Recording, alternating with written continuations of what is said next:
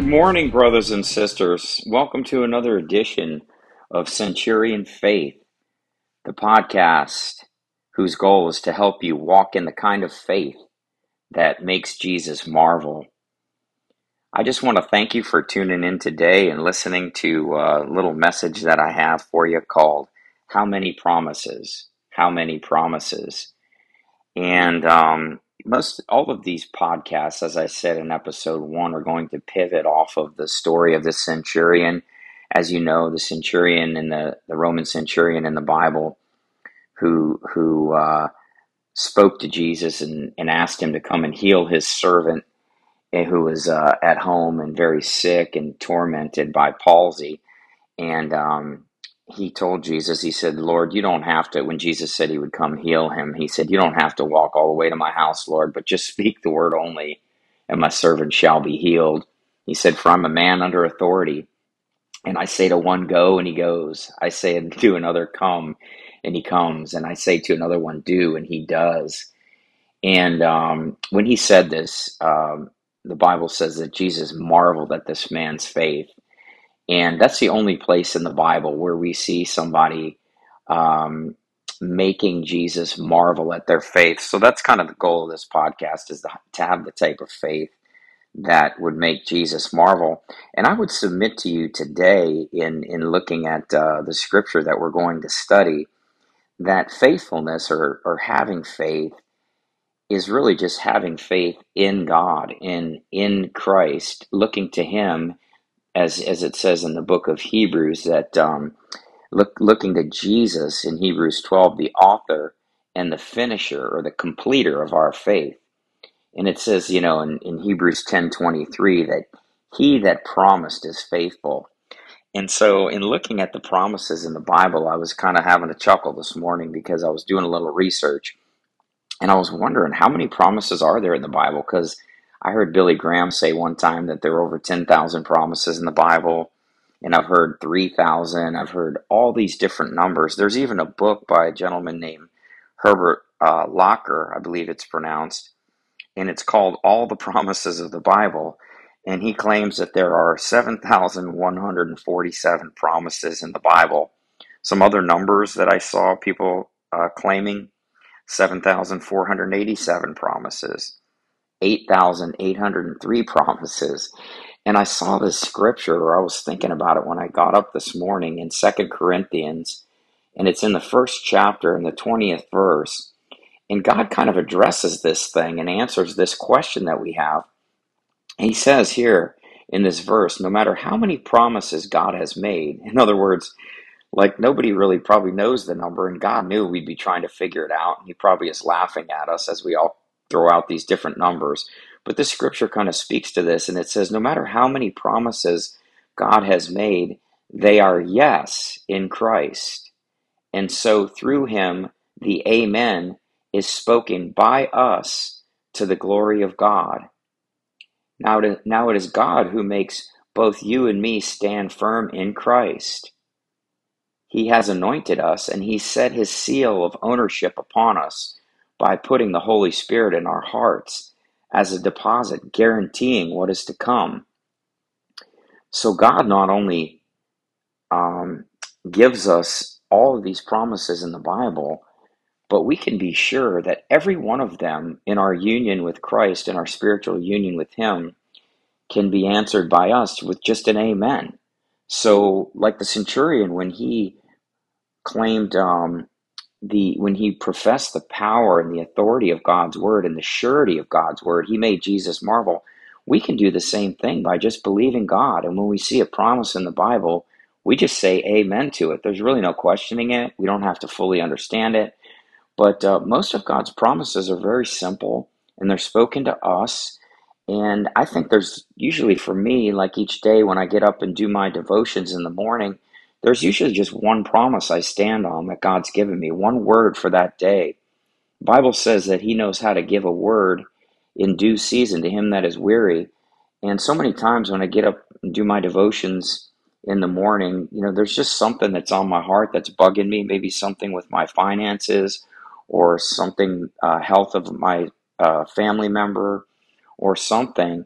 and I just kind of hang on to one promise. Matter of fact, a lot of times I will write down uh, scripture on my hand with a sharpie and just really take hold of that promise and um, just carry it with me throughout the day and just keep looking at it. And then also, like the centurion, speaking it out and say, By the stripes of Jesus, I am healed.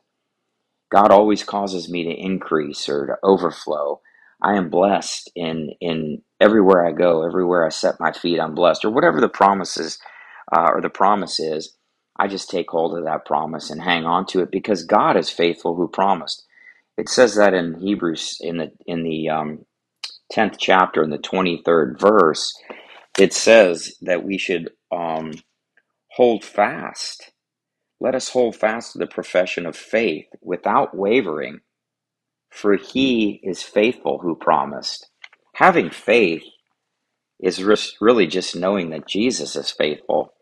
He's the promise keeper. You know, years ago there was an organization called Promise Keepers, and they filled up stadiums, and it was all these men. And I, I think the intention of it was very good to to all get together, fill up the stadium, say, "Hey, we're going to keep keep the promises. We're going to be the promise keepers. But it was kind of funny because I heard um, a gentleman talking the other day, a pastor saying that that Barna did a uh, survey at one of the promise keeper uh, rallies and asked 500 men that were promise keepers to list uh, to name out the Ten Commandments, and out of 500 uh, gentlemen that they asked, only one, only one out of 500 could even list the Ten Commandments. So obviously we when we look to ourselves and we try to uh, measure our faith by ourselves or among ourselves, it's kind of a failure.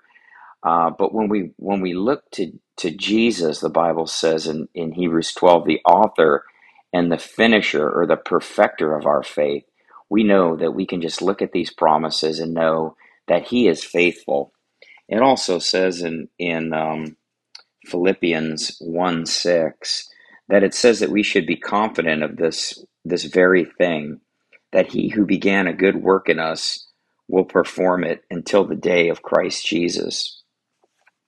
I think the number one promise that we need to stand on today in these times we're living in is the surety of our salvation. In in Ephesians 2 8 through 10, which I'm sure a lot of you are familiar with, um, God says that that it is by grace that we are saved through faith. And this is not of ourselves. This is the gift of God. It's not by any works that we do. Um, so no man can boast. And it says that that um, salvation, you know, it, both grace and faith are the gifts of God. And it's by grace that we are saved through faith. It's not of ourselves. It is the gift of God. It's not by any of our works, so none of us can boast. And then it goes on to say, For we are God's workmanship, created in Christ Jesus to do good works. So God has united us. You know, once we put our faith in Christ, we receive the Holy Spirit of God. So we not only receive forgiveness of sins, through through the finished work of Jesus Christ, but also the second part of salvation, which I know uh, you've heard me touch on a lot in in previous podcasts. The second portion of, of or part of our salvation is receiving the gift of the Holy Spirit and knowing that through our spiritual union with Christ, that the faithful one abides in us.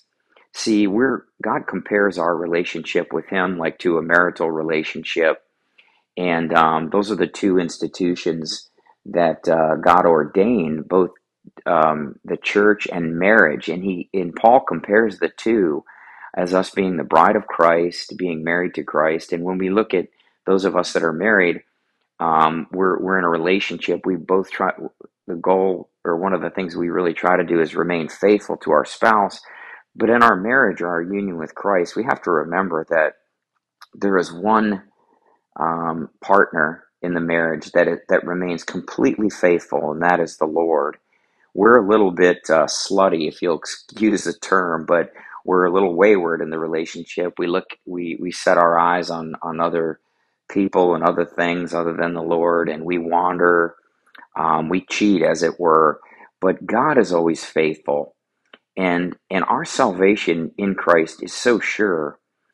I want to remind you today that um, that uh, God God can't love you. He, he God, God God can't love you any more than he does right now. You're never going to be any more justified in Christ than you are right now at this very moment. God doesn't love you because of who you are. He loves you because of who he is. He is love and he can do nothing else. God, for God so loved the world that he sent his only begotten son that whoever would believe in him would not perish but have everlasting life. Romans 10:13 says that anyone whosoever calls on the name of the Lord shall be saved. And so I want to assure you today, I think I think one of the things that I've been hearing so much lately this past week or two is people confessing or professing to me that they're unsure of their salvation, which really breaks my heart. I believe it grieves God. I've been there myself. Trust me. I, I feel sometimes like, gosh, I wonder if I'm really saved because of the stupid things I've I do or dumb things that I've I've just done. But I want to assure you today that salvation was God's idea. And he that began this good work in you will complete it. We're going to wander. We're going to be wayward like a sheep. And that's why we have a shepherd.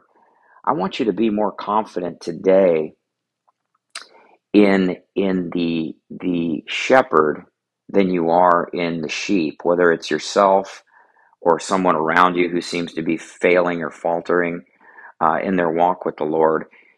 I would assure I want to assure you today that he who began a good work in you will complete it. I want you to be more confident in the shepherd's ability to lead you than in your inability to be led. The good shepherd will will um, use that rod and and staff to to to discipline you, to comfort you, to hook you back in, to keep you walking with him. Just remember that faith is is the substance of things that we hope for. It's the evidence of things not seen. But any faith, real Bible faith, always starts with us looking to Christ, looking to Jesus, the author, the finish of our faith, who for the joy that was set before him endured the cross. And he he received our shame on the cross. He received everything that we dislike or don't like about ourselves, all our sin, all the ugliness that we see in our flesh, Christ took on himself, and sin was condemned in the flesh of Jesus Christ. Not only every sin that we would ever commit, past, present, and future, but the very sin nature that produced the sin was also nailed to the cross. So I want to close by saying today a little quote by um, the Chinese evangelist Watchman Nee. He said that that um, that the, the blood of Jesus Christ dealt with our sins, but the cross dealt with our sin nature. And in the book of Romans, and we see in the sixth chapter, it says, knowing this, that our old man, that old sin nature, is crucified with Christ, that we're dead to sin, and now we live to God through our union, our spiritual union with Jesus Christ. So I want to just say, hallelujah. Praise God for the Lamb who takes away all the sins of the world, past, present, and future.